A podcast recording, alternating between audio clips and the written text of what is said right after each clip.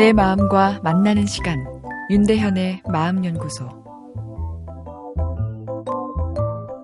외로움도 생존 본능만큼 사회적 유대감을 향한 본질적 느낌이라 배가 고파도 죽을 것 같지만 외로워도 죽을 것처럼 힘듭니다.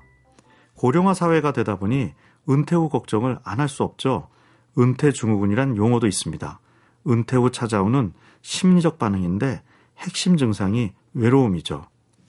과거 농경사회에서는 신체적으로 힘이 빠져 농사일을 그만하게 되어도 집안 어른으로서의 역할은 계속했기에 오히려 현재보다 은퇴 증후군이 적지 않았을까 생각됩니다.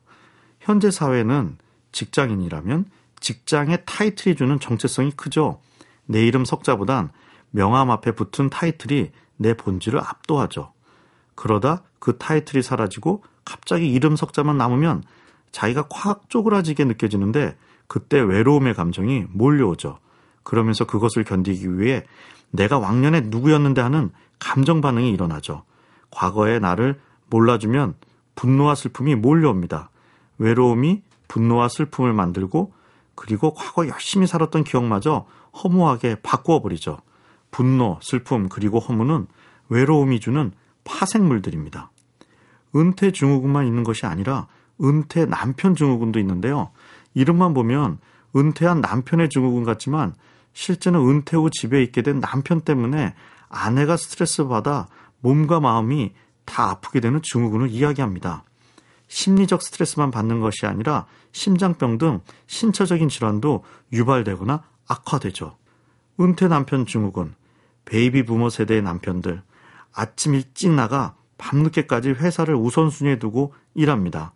그러다 보니 부부 사이 대화는 적고 아내들, 가정을 위해 희생하는 남편을 존경하나 정서적 관계는 주로 친구나 다른 사람들과 연결되게 되죠.